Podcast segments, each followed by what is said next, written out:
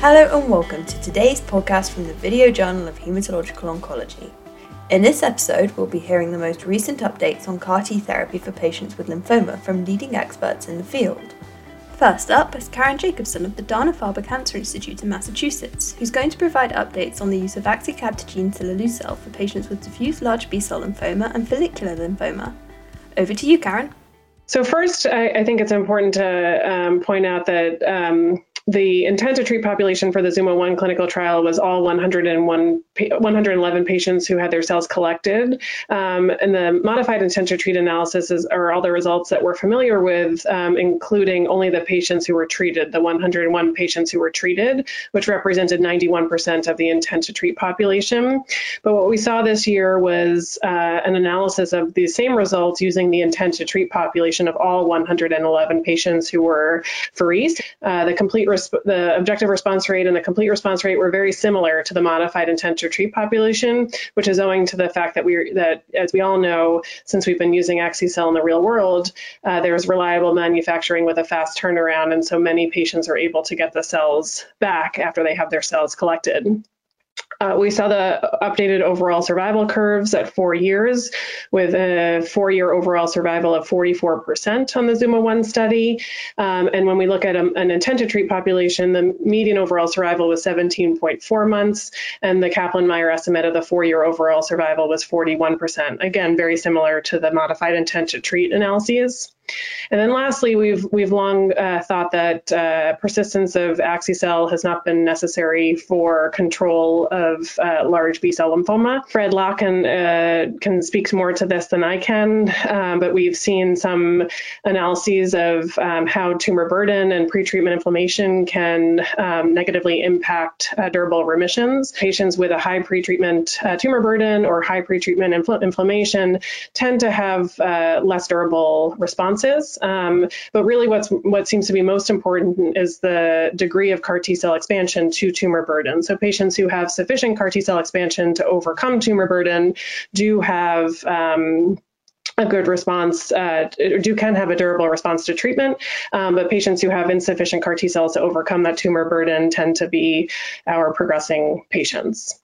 Finally, switching gears, we'll talk about uh, axi-cel for follicular and marginal zone lymphoma uh, based on the results of the ZUMA-5 study, which uh, enrolled 127 patients with follicular lymphoma and 23 uh, patients with marginal zone lymphoma, um, and ultimately uh, treated 124 follicular lymphoma patients and 22 marginal zone lymphoma patients.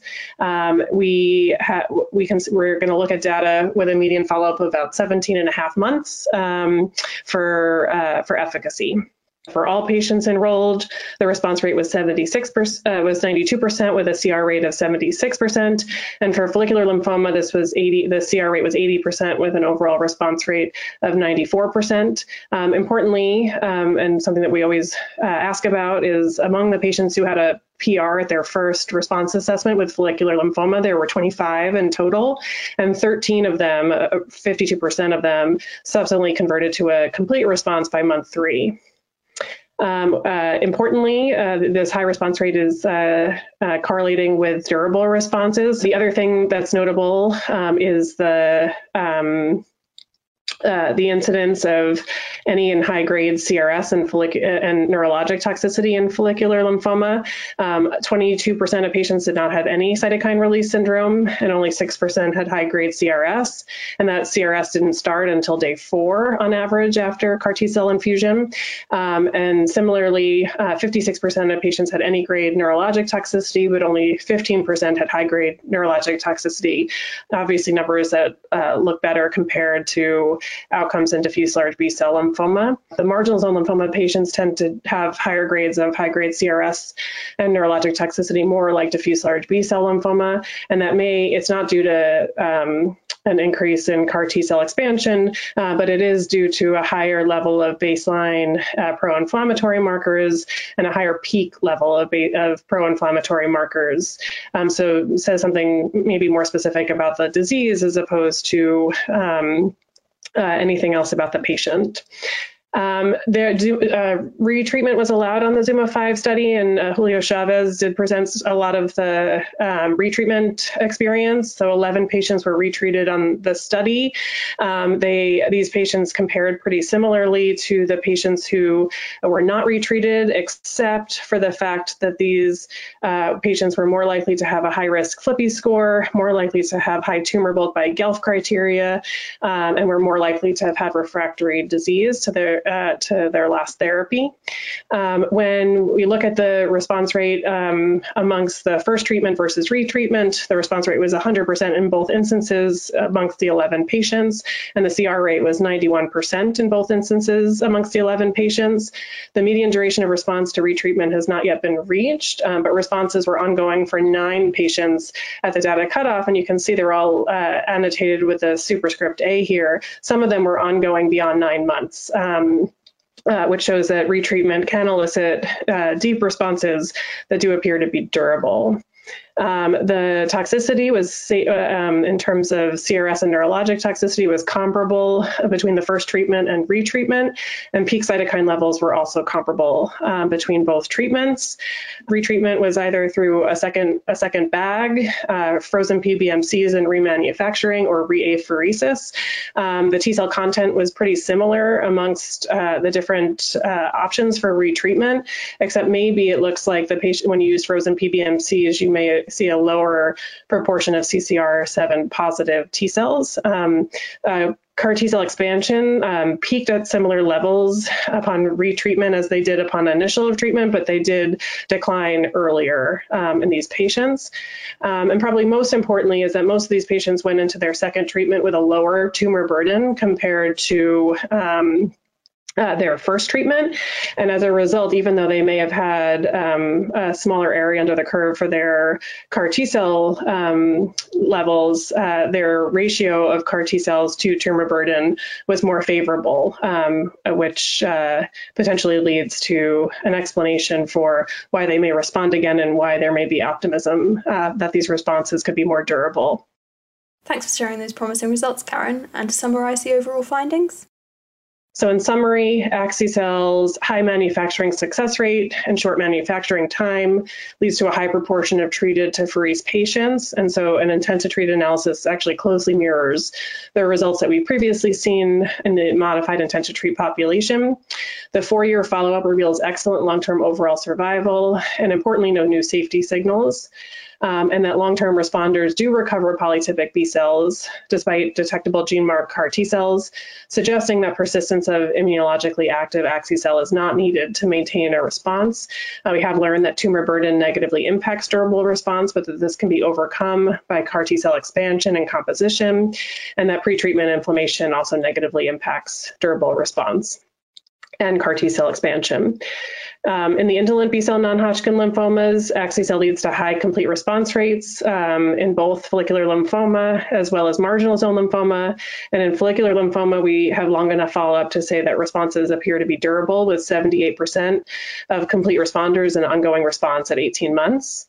Um, any grade and high grade CRS and high grade neurotoxicity were lower in follicular lymphoma than in large B cell lymphoma, and the median time to onset was later, leaving open the potential for outpatient dosing. And finally, uh, retreatment in indolent non Hodgkin lymphoma leads to a response rate of 100%. Um, the follow up so far is too short to really judge durability, but these patients had generally lower tumor burden and similar peak CAR T cell expansion to their first treatment, leading to a more favorable CAR T cell expansion to tumor burden ratio, um, and maybe set these patients up for optimal durable response. Next up, we have Stephen Schuster of the Perelman School of Medicine based in Philadelphia, who's going to talk on tisagenlecleucel. Firstly, Stephen, could you compare the three different CD19 directed CAR T cell products which are currently under investigation for diffuse large B cell lymphoma?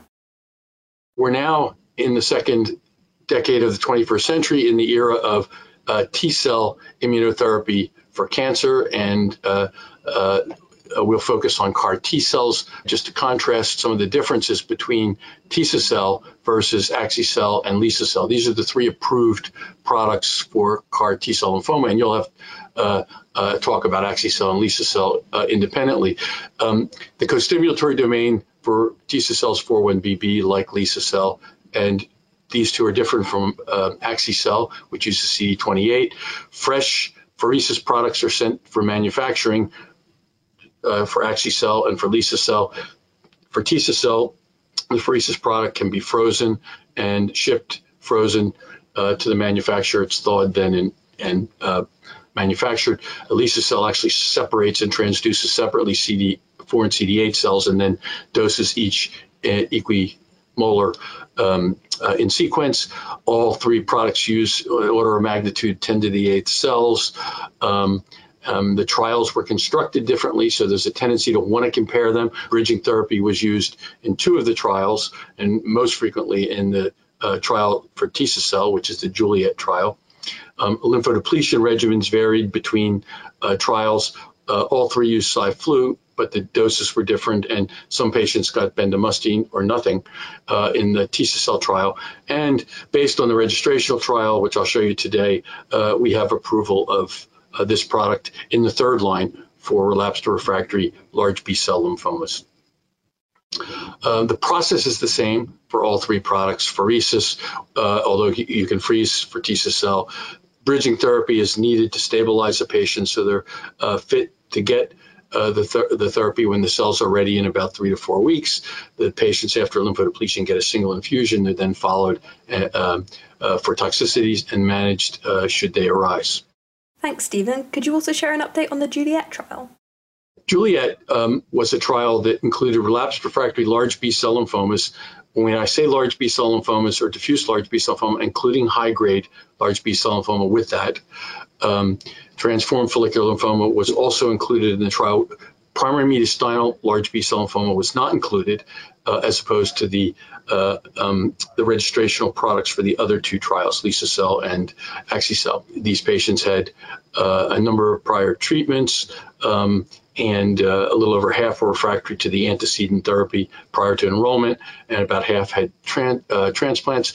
Uh, overall response, which is the best overall response at three months or later, was 54%, and the uh, complete response rate was 40%. Most failures happen within the first three months. This is characteristic uh, um, for all the CAR T cells, and this happens uh, despite um, expansion of the cells uh, in the blood. Um, and there's a nice plateau that happens, particularly at a year. It starts to plateau at three months, then six months, but by a year, uh, the, you, you see very few late relapses. And uh, uh for responder, you can see that uh, um, over 70% of patients remain um, uh, in remission. And for the all patients treated with uh, T-cell, about a third of patients, these includes responders and non-responders, were free of disease at uh, two years and beyond. You'll soon see, I hope, uh, the 40-month data um, which have been submitted for publication. Now, this uh, Transcend trial of Lisa-cel, the other 401BB driven CAR, which Jeremy Abramson will talk about. And the reason I'm showing it is uh, we have similar data, which we haven't presented yet from our trial, but the transformed follicular lymphomas, as well as the primary mediastinals, do better than the large cell and high grade. So I think it's important to look at the proportions of these patients if you're going to try to compare the trials. So not only are the products manufactured differently um, and lymphodepletion different, uh, differing, but the proportions of patients were different in the trials. Um, and so it's really not possible to do side-by-side comparisons. And saying that proportions of of lar- diffuse large B cell and high grade is different across the trials, and uh, that needs to be borne in mind. Okay, there are differences. Not all large B cell lymphomas are um, created um, um, equivalently um, or the same, and but all three products are capable of achieving durable complete re- responses in one third to maybe 45% of patients, and and depending on prognostic factors and histology, et cetera. So that's the uh, what we've achieved with CAR T cells. Uh, the I want to give a little bit of look into the future by looking back into the past. This was a small study we ran at Penn, which was the pilot trial that led to the Juliet trial. Um, and this was with CTL019, which was licensed to Novartis and became tisagenlecleucel. We had uh, relapsed and refractory large B cell slash high grade lymphomas and a smaller cohort of, of uh, um, poor prognosis follicular lymphoma uh, patients. And the reason I'm showing this study is we have five years of follow up median. Now, one point I want to make is if you look at Juliet and you look at the Penn trial, they use the same vector, and but lymphodepletion um, varied. Cytoxan fludarabine wasn't used in any case in the Penn trial where we selected regimens based on past response histories, patients' blood counts, uh, et cetera, uh, whatever the clinical situation was, and the patient status guided our choice. Um, and in Juliet, the majority of patients got Cytoxan fludarabine. Gratifyingly, if you look at the large B cell lymphoma cohort or transformed follicular uh, uh, together, those uh, patients at a median of um, five years uh, had uh, had a 86% uh, PFS with a 40% CR rate, and Juliet, which used primarily Cy/Flu, had 79% PFS at 12 months and 40% CR rate. So very similar results, very gratifying, and the safety looks identical. So um, this small single center study with over five years of follow-up now uh, achieved the same results in, without using Cytoxan fludarabine. So for patients that you might think it's a contraindication, I think this gives you a license to have an open mind and think outside the box. This may be heresy. It's my opinion. I'm not speaking for Penn or Novartis or or even for my colleagues, but uh, this is my opinion based on my experience. Third of patients with uh, large B cell lymphomas are free of disease uh, at 60 months. Um, and uh, for responders, it's 60%. Uh, if you look at the PFS for follicular, it was uh, 43% at five years, and the response duration 60% like large B cell. So we've achieved a lot in the third line, but it's just the beginning. We need to improve this. A third is not enough. Two thirds of patients in the third line um, uh, are failing. So we're looking at combinations, new CARs, uh, CARs with combinations of checkpoint inhibitors, bispecifics. Uh, there's three trials that are uh, moving CARs up front in the second line, comparing uh, patients with auto transplant. We'll hear more about that later this year. Um, but I think you know, although uh, the sign points every which way, I think we we are moving in a direction. Thank you for that, Stephen.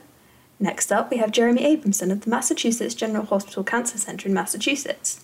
Jeremy is going to shed some light on the role of Lisa lisocabtagene maraleucel in large B-cell lymphoma. Take it away, Jeremy.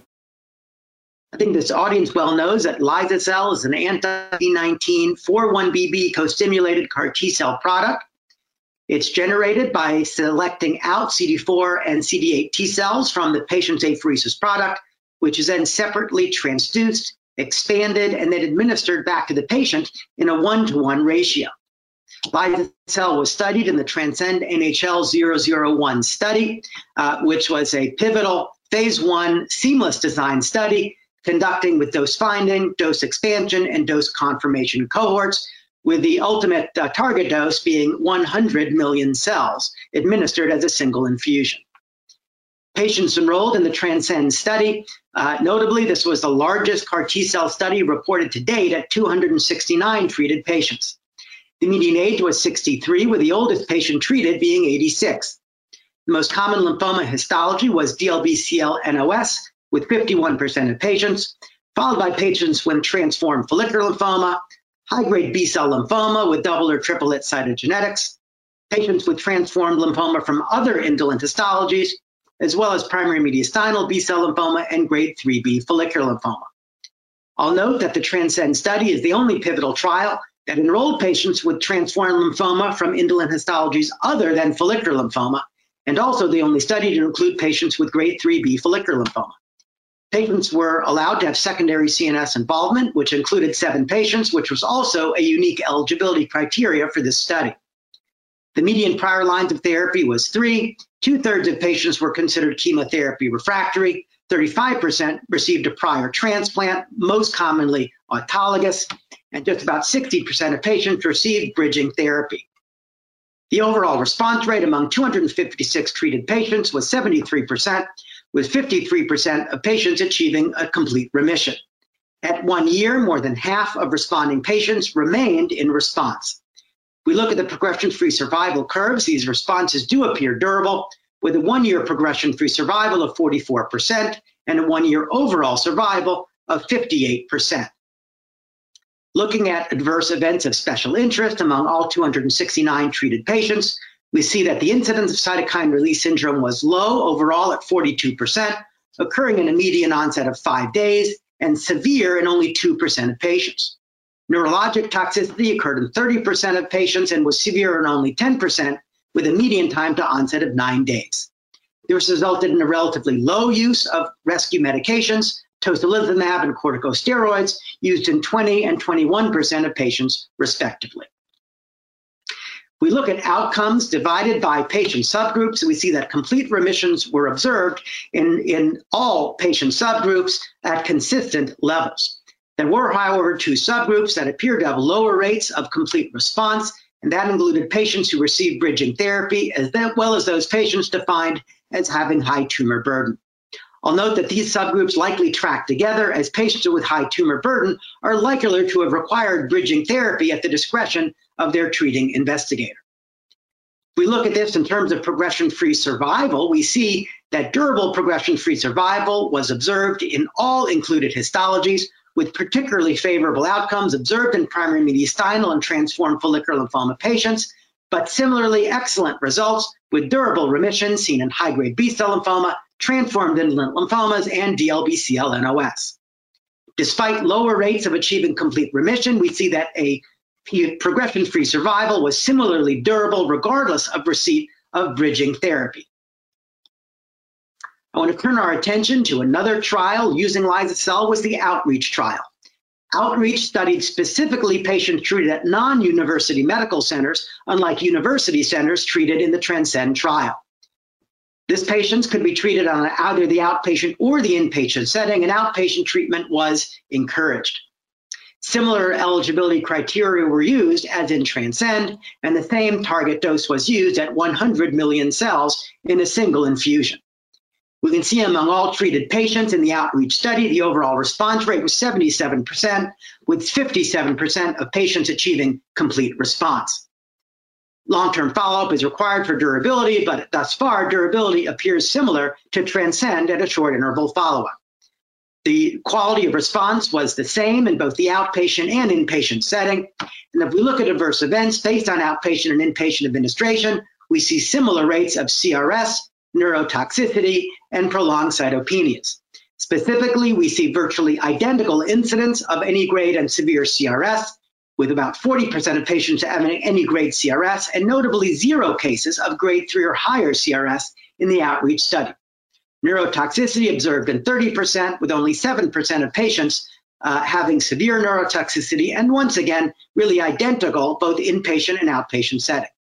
About 60% of patients treated as an outpatient did require hospitalization, only half of patients requiring hospitalization due to adverse events, and notably the majority of patients, over uh, about three quarters of patients who required hospitalization, required so at five days or later from their CAR T cell infusion. These data validate, along with patients treated outpatient in the Transcend trial, that the safety profile of liso-cel does allow outpatient administration in a uh, significant subset Finally, I will turn our attention to a small subset of patients on the Transcend trial who received prior CD19 directed therapy. This is an important subset because there is now an approved anti CD19 monoclonal antibody in the treatment of relapsed refractory DLBCL. Among the Transcend treated patients, 12 patients had received a prior CD19 directed therapy. Their response to prior CD19 therapy included two CRs and three PRs among those 12 patients. The median time from prior CD19 treatment to registration on Transcend was 11 months. Their liso-cel responses on Transcend were identical to those in the overall study at 73% uh, response rate and 53% CR rate. And their duration of response, progression free, and overall survival were also identical to patients on the Transcend trial. Their incidence of any grade CRS and neurotox were 67 and 42% respectively, but importantly, no grade 3 or higher CRS or neurotoxicity. There were no differences in peak expansion or AUC on pharmacokinetic analyses of CAR T cells based on receipt of a prior CD19 directed therapy. I'll conclude by saying that liso-cel is an anti-CD19 4-1BB co-stimulated CAR T cell administered at equal target doses of CD4 and CD8 and is now FDA approved for relapse refractory DLBCL, transformed indolent NHL, primary mediastinal B cell lymphoma, high grade B cell lymphoma, and grade 3B follicular lymphoma. Liso-cel is associated with an overall favorable efficacy and safety profile and can be administered in the outpatient setting in selected patients. Durable responses have been observed in discrete subsets, including those with secondary CNS lymphoma involvement, patients with moderate medical comorbidities, receiving bridging therapy, and prior anti CD19 treatments. Ultimately, we rate results from additional trials, including liso-cel in combinations with other agents on the planned platform study, as well as liso-cel administered as second line therapy compared to autologous stem cell transplant in the randomized transform trial. Thanks for that, Jeremy. I look forward to hearing further results in the future. Now, over to Frederick Locke of the H. Lee Moffitt Cancer and Research Institute in Florida for updates on CAR T cell therapy for mantle cell lymphoma. I'm going to start with an update of the pivotal ZUMA 2 trial presented at ASH and EBMT by Michael Wang. Patients with relapse refractory mantle cell lymphoma that progress after a BTK inhibitor have a dismal prognosis, with expected response rates to traditional salvage therapies of less than 50%. The ZUMA-2 trial tested KTE X19 or brexucabtagene autoleucel in relapse refractory mantle cell lymphoma patients that previously received a BTK inhibitor. The primary analysis was published in the New England Journal of Medicine in 2020, and this abstract presented additional follow-up data. Bridging therapy was allowed. The doses of conditioning chemotherapy and the CAR T cell dose are also shown here. The objective response rate was 92%, with a complete response rate of 67%. At a median follow up of 17.5 months, 48% of patients remain in ongoing response, including 70% of those that achieved a CR. Importantly, the first 28 patients treated now have a median follow up of 32 months, and 39% remain in continued remission without further therapy. Medians were not reached for duration of response, progression free survival, or overall survival. On the Zuma 2 trial, ongoing response rates were largely consistent among patients with high risk disease characteristics. It was previously reported that most relapse patients had detectable CD19 at relapse. However, these pharmacological findings from Zuma 2 suggest there may be different mechanisms responsible for primary and secondary treatment failure in relapse refractory mantle cell lymphoma. This next abstract, also presented by Michael Wang, showed outcomes in ZUMA-2 stratified by prior BTK inhibitor exposure or mantle cell lymphoma morphology. It's well established that high-risk variants of mantle cell lymphoma are associated with poor outcomes, yet in ZUMA-2, response rates and durable response rates were comparable across patients with various histologies. The baseline characteristics of patients that had received ibrutinib, acalabrutinib, or both prior to enrollment on ZUMA-2. These baseline characteristics were generally comparable across these groups, and similar results were observed across mantle cell lymphoma morphology subgroups, including classical blastoid and pleomorphic variants. High response rates and clinical benefit were achieved across the morphology and prior BTK inhibitor subgroups. Similarly, CRS and neurologic events, as well as product T cell attributes, were comparable across the subgroups. Analysis of cytokine data and CAR T expansion data after infusion demonstrate that patients that received prior ibrutinib had higher interferon gamma and IL-6 inflammatory cytokines and CAR T cell expansion as compared to those that received acalabrutinib. This suggests that ibrutinib may influence the immune microenvironment and the T cells used to manufacture the product, which could ultimately impact outcomes. This abstract presented at ASH demonstrated the outcomes of relapse refractory mantle cell lymphoma treated with lisocabtagene maraleucel on the TRANSCEND study. Patients must have received a prior BTK inhibitor and an alkylating agent and could receive bridging therapy after collection. 32 patients were treated across two dose levels.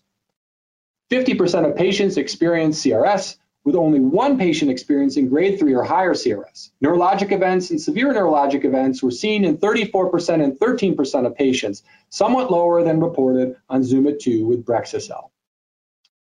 84% of treated mantle cell lymphoma patients responded to liso-cel with a 66% CR rate, very similar to the rates on ZUMA-2.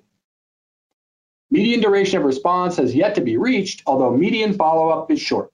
These results demonstrate liso-cel can safely lead to responses in relapse refractory mantle cell lymphoma, suggesting it may eventually join brexu-cel with a CAR T indication in mantle cell lymphoma. Thank you, Frederick. Changing topics slightly, could you tell us about the clinical trial concept which was presented at the BMT CTN State of the Science Symposium? This event occurs every seven years to take a survey of the most important clinical questions which might be answered by transplanter cell therapy trials across the trials network. I had the privilege to chair the lymphoma committee with this rock star roster. One of the concepts we proposed was presented at the, at the symposium.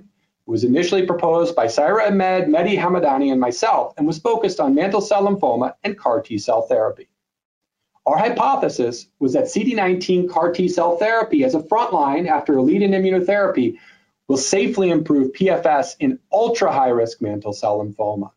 Even in the era of novel agents, adverse features still denote a poor prognosis in mantle cell lymphoma. This includes high MIPI score, high intermediate to high MIPI-C, TP53 mutation, chromosomal 17p deletions, complex karyotype, and blastoid histology. Newly diagnosed mantle cell lymphoma patients with these ultra high risk features have dismal outcomes.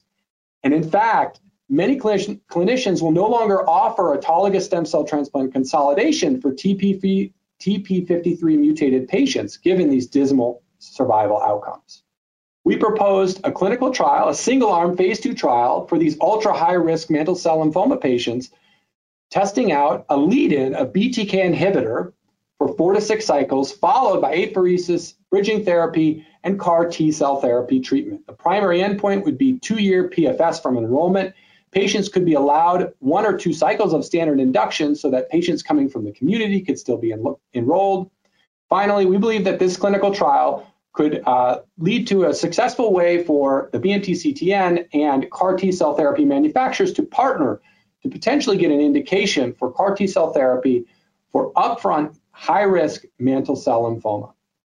Thank you for sharing those insights, Frederick. Next up, we have David Miklos of Stanford University in California. David, I believe you're going to tell us about dual CD1922 targeting in refractory B cell malignancies. Hello, I'm David Miklos. I'm the Chief of Bone Marrow Transplant and Cell Therapy at Stanford, and thank you for inviting me today.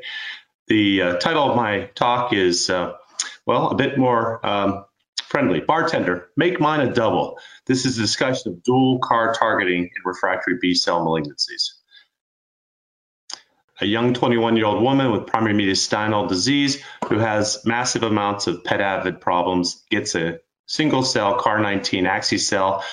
Day 28 has a full complete remission, only to recur in limited sites. And upon biopsy, what was highly expressing CD19 before the treatment with Axicell has now lost the expression of CD19 completely. This has been uh, reported by my colleagues in the Zuma 1 study and Gene Oakes and my colleagues at Stanford as well. We have gone on to do immunohistochemistries with H scores, where each cell is analyzed as a 1 plus, 2 plus, 3 plus, and 100 cells are counted. That scores 300. You can see 50% would be the dashed line. And this type of analysis shows that approximately 40% of the patients who have progression after treatment with Axicell in the 16 patient analysis have below the line expression, and seven of them have no detectable CD19. This is obviously a primary problem for CAR single antigen targeting failure.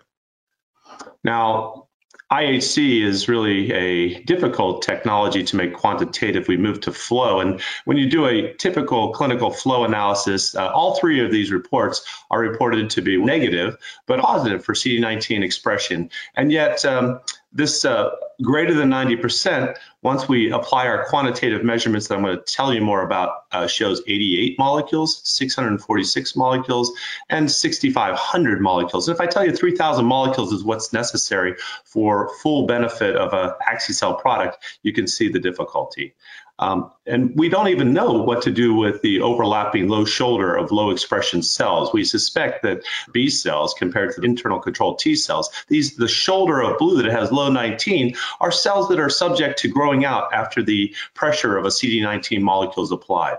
What we've done to be able to quantify this more accurately is use quantitative beads with fluorochromes that are known quantities of light. And then we multiplex this and put five different fluorochromes into the same reaction in a Becton Dickinson product called QuantiBrite.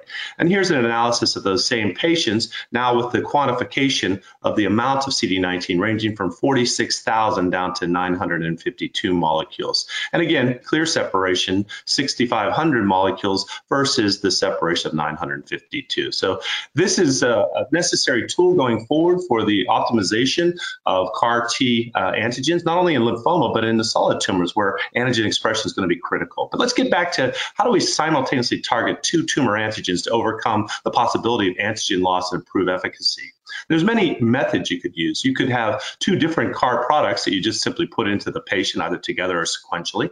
You could have a co-expression through transduction or through bicistronic expression of a single construct, or you can have a polypeptide that has two binding domains. You'll see ours is a more of a here, loop CAR. And so at Stanford, we tested this beginning in 2017 with this loop CAR. Uh, it's a 41BB, uh, Zeta driven. It was a feasibility um, with production in the Prodigy closed system. Uh, the manufacturing was improved by moving the co-stimulation of the CD3 CD28 matrix from five days to three days with an improved efficiency. And we can show that this results in less uh, exhausted cell products with a shorter production of seven days. Our products have a little skew towards the CD4, and we have a large amount of stemness in these cells with low exhaustion markers. We have treated uh, 40 patients in this uh, analysis, and this uh, manuscript is under review uh, for publication. Will be out very soon. The uh, 15 acute lymphoblastic leukemia patients had 100% overall response rate at day 28, as is, is common in the CD19 treatment of ALL adult uh, patients do have a progression, and when they progress, they frequently have antigen loss. Um, in lymphoma, again, we show a um, somewhat stable plateau, but this is overall benefit benefits complete response rate of 29%. And um, when patients did progress, we biopsied the sites of progression and applied our same technologies again to show that what was a high expression of CD19 has now uh, abrogated and become similar to what's on a T cell, nothing. Whereas the CD22 expression is persisting. So 19 is lost, 22 is maintained. You can understand that um, it seems our CAR was working effectively through 19, causing the same type of anti 19 pressure a single CAR does, but the 22 was not. We wanted to test this directly uh, with activation using stimulation cells shown here. And this uh, fluorochrome shows that we have four cell lines, a, a double knockout, a uh, 19 expressor with no 22, a 22 expressor, and a double expressor. CD107 and CD69 markers of activation are highly expressed whether we use the single 19, single 22, or the double 19 and 22. And it's also clear that the single 22 has less stimulation of these cells in an intracytoplasmic uh, cytokine uh, analysis. Now, our summary from this uh, bispecific CAR 1922 is that we were able to manufacture effectively. We optimized this with uh, improvements in the time of uh, activation. We had very low uh, toxicity, only one grade 4 CRS in the um, uh, 40 patients, and that all these patients have made recovery. The overall response rate was 69%, and the diffuse uh, large B cell was a 29% complete response rate, while the 17 ALL patients had 88% complete response rate. We uh, do not believe that the 29% complete response rate competes well with the commercially available products and will not be taking that forward. However, the adult ALL response rates and benefits are um, in keeping with the current ability uh, on clinical research, and there is no commercially approved product for adults. So we're now studying this with an extended study looking at IL-15 expression for improving the uh, T cell uh, prevention of exhaustion and persistence of the CAR T. I want to point out Nirav Shah's very important publication, Nature Medicine, of last year, where he does the tethered 1920 as sponsored by Miltenyi. Um, and that uh, tethered molecule would look a lot like bivalent bispecific. The bottom is something that we're real focused on at this point. That is making two transduction molecules in the same cell. And this is a um, hypothesis being tested by Kite in their new uh, phase one study called 363. It's a bicistronic molecule, and this is a single cistron with a read through. And what you can imagine is you'll either bind 19, 20, or both. There uh, is no data. There's no clinical data thus far. No patients have been treated, but this is anticipated to start enrolling in uh, one to two months.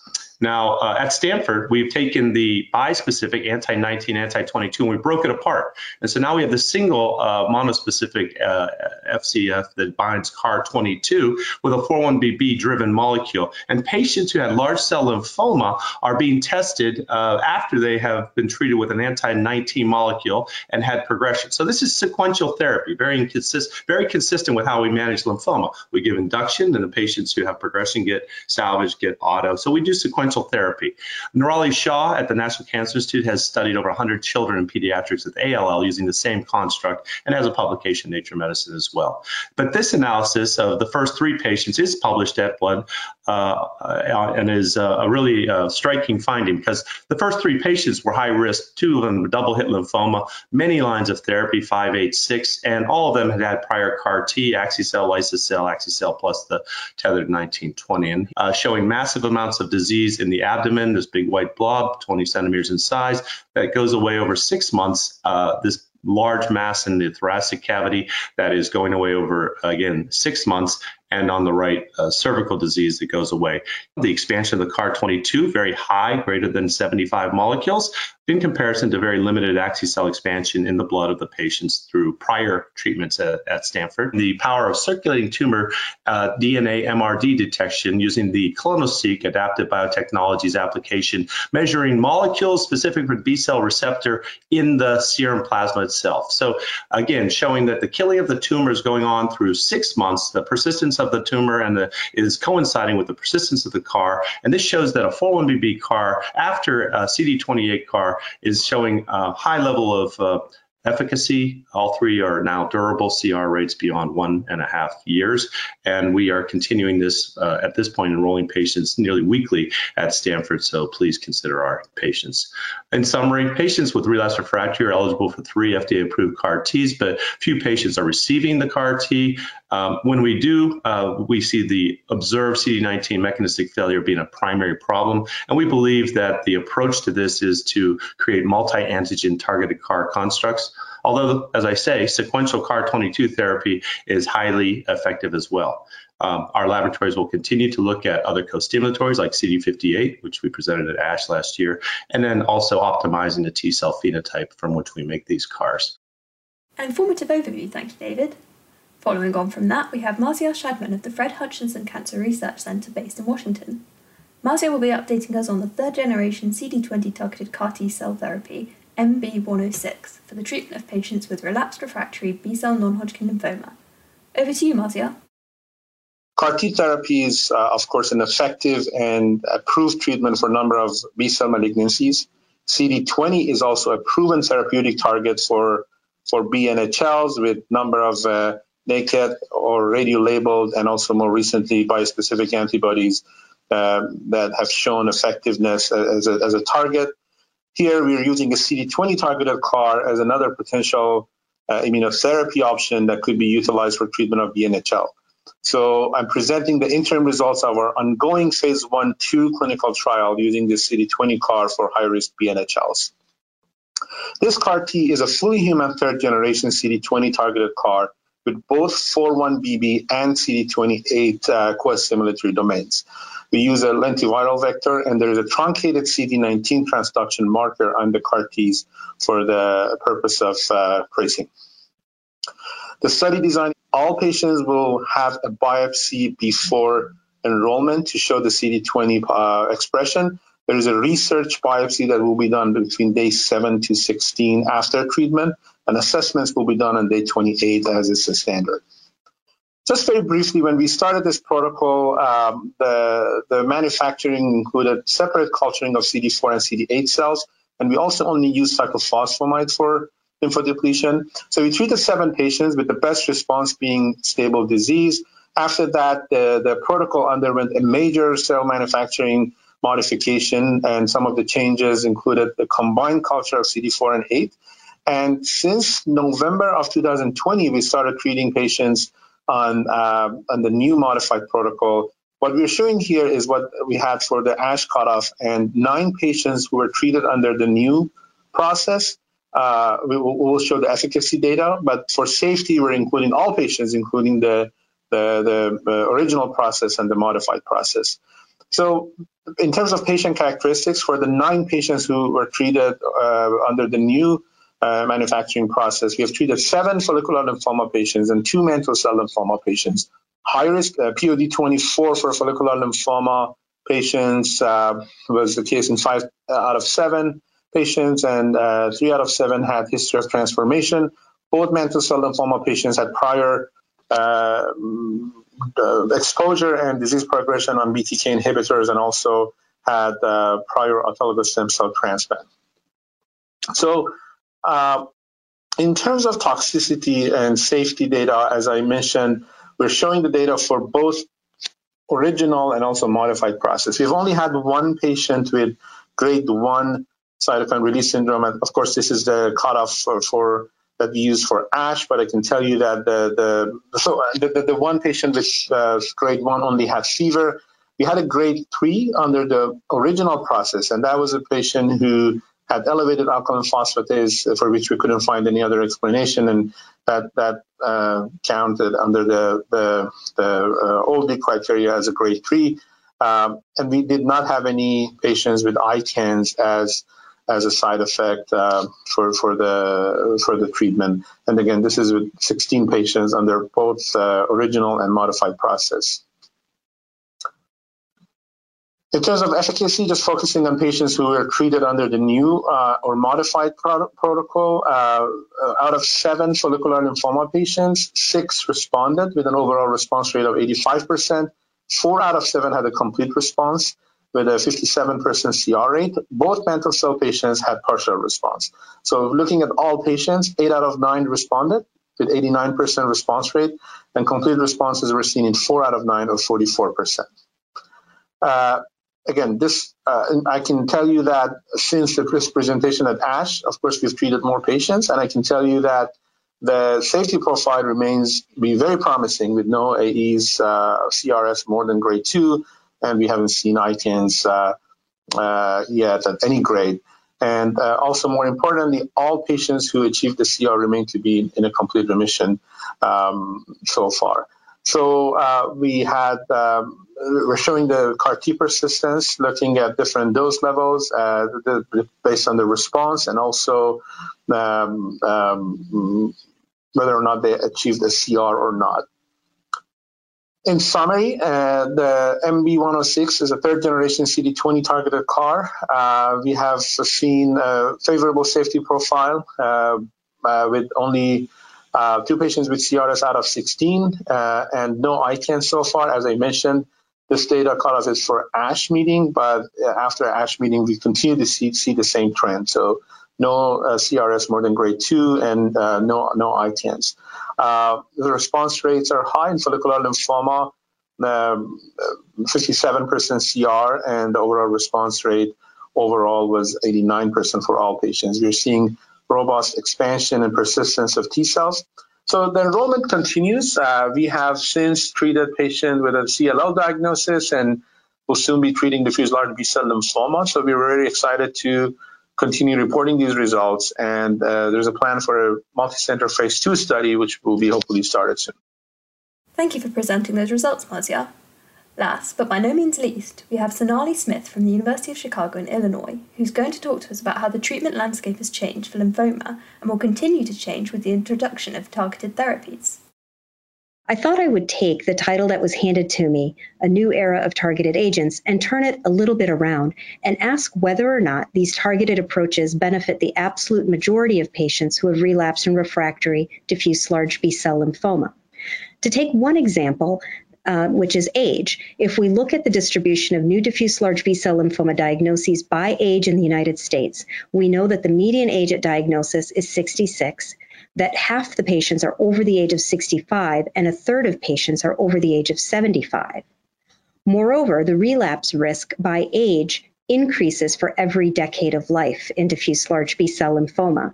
And to give you an example of that, we could look back at the Goya trial where the median age was 62 and we have a progression free survival of about 70%. We can look at the original Gila study that established R-CHOP as the standard of care where the median age was 69 and the event free survival drops. And then we can look at the R-mini CHOP trial where the median age was 83 and the event free survival is even lower. What's fascinating is that not only are there diminishing returns as patients age, but that this is even the patients who were trial eligible. And there's likely a whole other group of patients with comorbidities who were not candidates for some of the very exciting advances that have been discussed at this meeting so far. So, knowing that there are a number of uh, patient subsets who are not cured with R-CHOP, I think it's really important to remember that the uh, key challenges in this disease are to really increase the number of patients who are cured with first line treatment, and then to focus on improving options for patients in the second line or beyond that fall into the category of patients who are older, have comorbidities, or other adverse features, including high risk biology. Let's take a look at CAR T. And for example, here we know that CAR T has been an important advance for patients with uh, relapse and refractory diffuse large B cell lymphoma. And if we look at the patients who were enrolled by age, in the trials, the median age was really in the fifth decade of life. The real world and post approval analyses show that this can be expanded. And in fact, we um, have seen that CAR T in the real world, and this is really just one example, I realize there are many more, um, does help many of the patients who were not included in the pivotal studies. In fact, 43% of patients would not have met criteria for the clinical trial d- due to either poor performance status, thrombocytopenia, thromboembolic disease, or other comorbidities.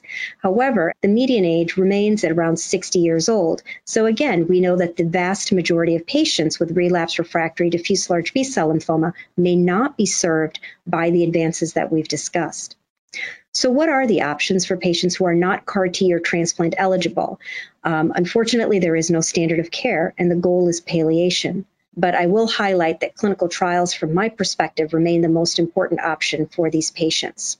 In terms of targeted agents, I'm going to talk a little bit about polatuzumab, bendamustine rituximab, selinexor, and tafasitamab lenalidomide, all three of which were FDA approved within the last two years for this group.